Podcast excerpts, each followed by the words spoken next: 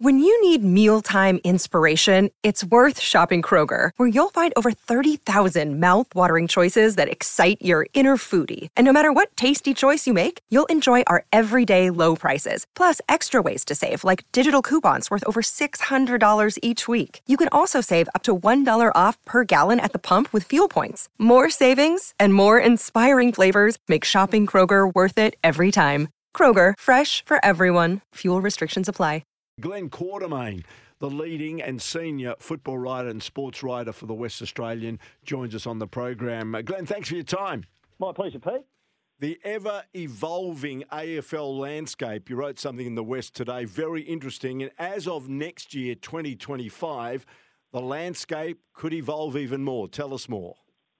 Well, I would consider it a lock for next year. It was actually a possibility to get up this year, but too much fine detail to work through, but you can you can mark it in that there will be an AFL trade period uh, in 2025, um, uh, around about June, July, which is going to change uh, the narrative of a season, I believe. Um, and will just change the way uh, list managers operate. And uh, having said that, I think I'm not expecting you know, 20, 30 trades to be done mid-season. I think it'll be lower, much, much lower than that. But it is going to create a very interesting environment in which, you know, um, and we're not talking about, you know, AFL mid-season drafts where rookies can go onto lists. We're talking about uh, established players, often stars, you know, some coming to the end of their careers. Um, who can change clubs mid-season? Uh, perhaps going to a club in the in the top four, uh, angling for a premiership, or they can be players who are struggling to, you know, there, there, might be five of their type at a club and they're struggling to get a season game, and all of a sudden they find themselves at a club where they're valued. So it's going to be really interesting to see how it works. Of course, within that, there's going to have to be a lot of fine detail nutted out. For example, you know, the already compromised fixture, how is that affected in the second half of the season? If a if top four team is suddenly bolstered, what does that mean to the other three teams? And, and moreover, you know, what happens to the fixturing? You know, what, and of course, um, players comes at the lower end of the ladder. So generally speaking, uh, you know, gun players don't don't get traded to uh, lower end clubs, do they? They get they get traded to teams at the top end of that ladder uh, in the premiership window. So, what does that all mean? How do they work through it? What do they do? Re salary caps. If it pushes a club over a salary cap for that particular season, does that then is there some sort of um, uh, room for them to move, and is that carried over into the total player payments for the next year or the year after? How does that work? So much to go through, but I can tell you in principle, clubs on balance support this move. Certainly, player managers are all over it. They love this idea. Anything that equates to more player movement, and players, obviously, the AFL Players Association is keen on the idea. And dare I say, Pete, you and I in the media it makes for great, uh, great news stories for us. it very much does. Uh, you're just crackling a bit, but we'll persevere with it with your headphones, uh, Glen, and we got the gist of what you had to say. Saying that, the days of the one club player are very much gone now. You'd think with this latest move that will come into place next year. Yeah, look, there'll be one or two who will seep through, but look, I think traditionalists will balk at this and say we don't like it, you know. But I mean, those days really died in 1987, you know, when the Eagles joined the competition. And I don't mean it as a death, it is in a bad thing. I think it was great for the competition. It had to evolve. And in 1990, when it went to the AFL, it hasn't really been the same competition. So I think change is good. Uh, not all change is good, but I think this is inevitable. It's been coming for a couple of years now, and it is going to happen.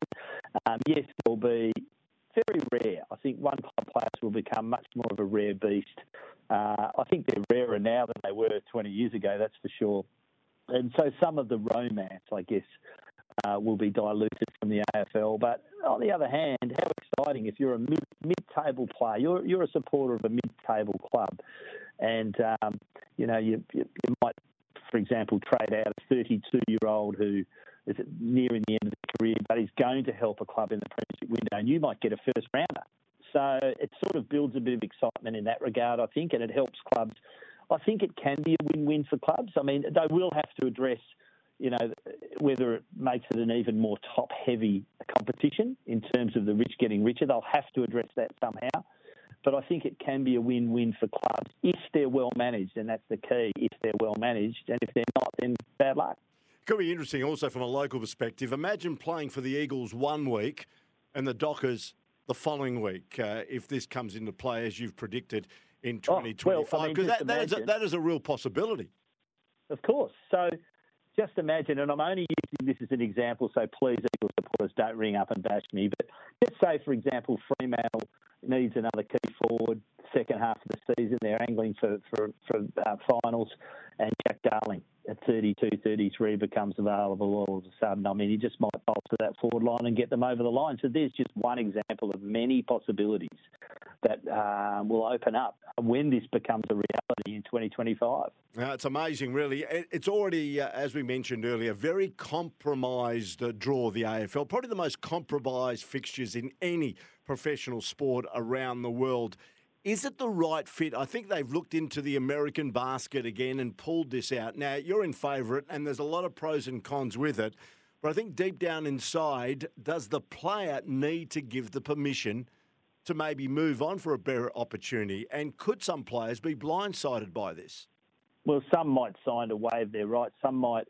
I think what could possibly happen is that it will be inbuilt into sta- into player contracts. So you, there might be a 10% loading, for example, I might be presented with a $600,000 contract if I sign away my rights. So I can say, yes, if you want to trade me mid season, I'm open to it.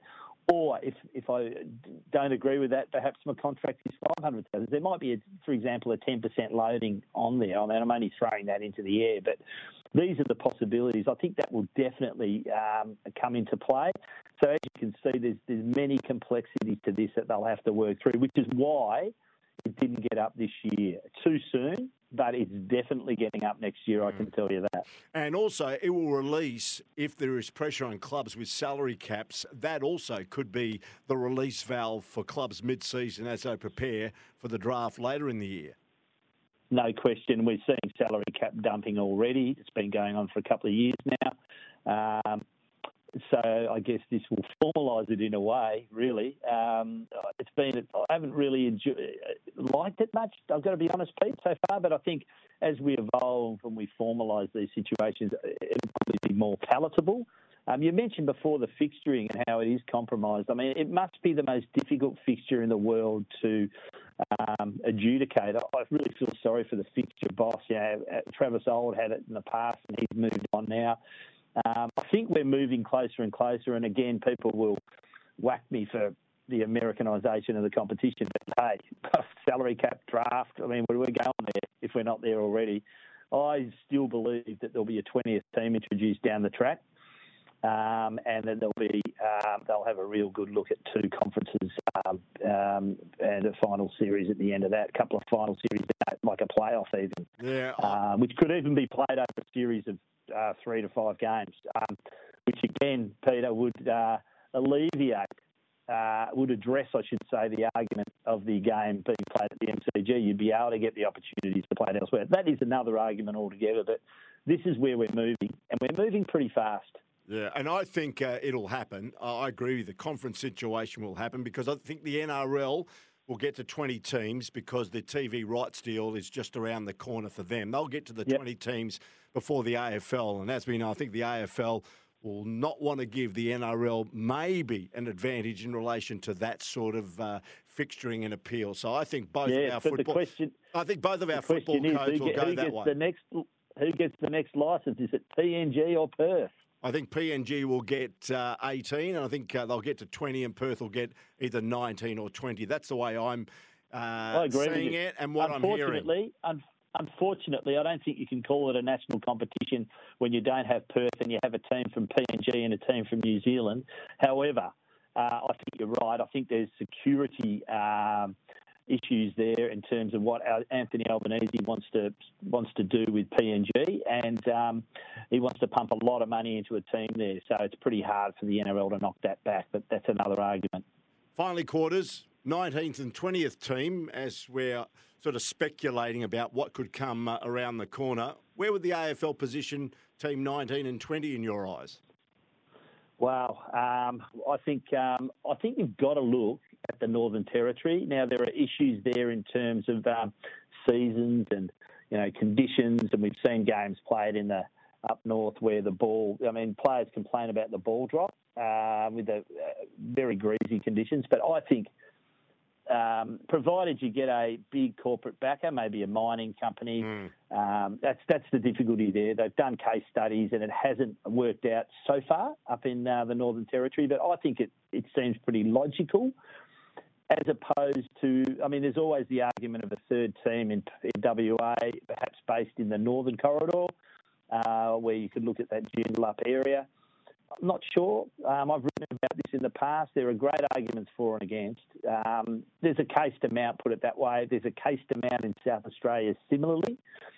Uh, obviously, the Victoria is out of the equation. Already got ten teams, and I think New South Wales and um, Queensland are right as they are. Yeah. Um, Tasmania's coming in, of course. So I, I would think NT for me, and then um, it makes the most sense. I think they deserve a team and look at the riches that have sprung from the Northern Territory into the into the float into the AFL. It's been a great watch, hasn't it? Yep, Tasmania and the Northern Territory really completes the Australian landscape. Thanks for joining us, Quarters. Always lovely to have a chat to you and well written this morning. It was uh, very very interesting reading in the West Australian about what's going to happen in the AFL in 2025. Thanks for your time. Uh, my pleasure, Pete. Good on you, Glen Quartermain from the West Australian. Your thoughts on that? Apologies for the lines, just a bit of crackling on that, but we got the gist of what Quarters had to say. Uh, you can join us on the text machine 0487 736 736. Uh, that is the text line. I'd like to get your feedback on what we discussed regarding the mid season uh, AFL draft that will come into vogue, according to Quarters, almost certainly in 20.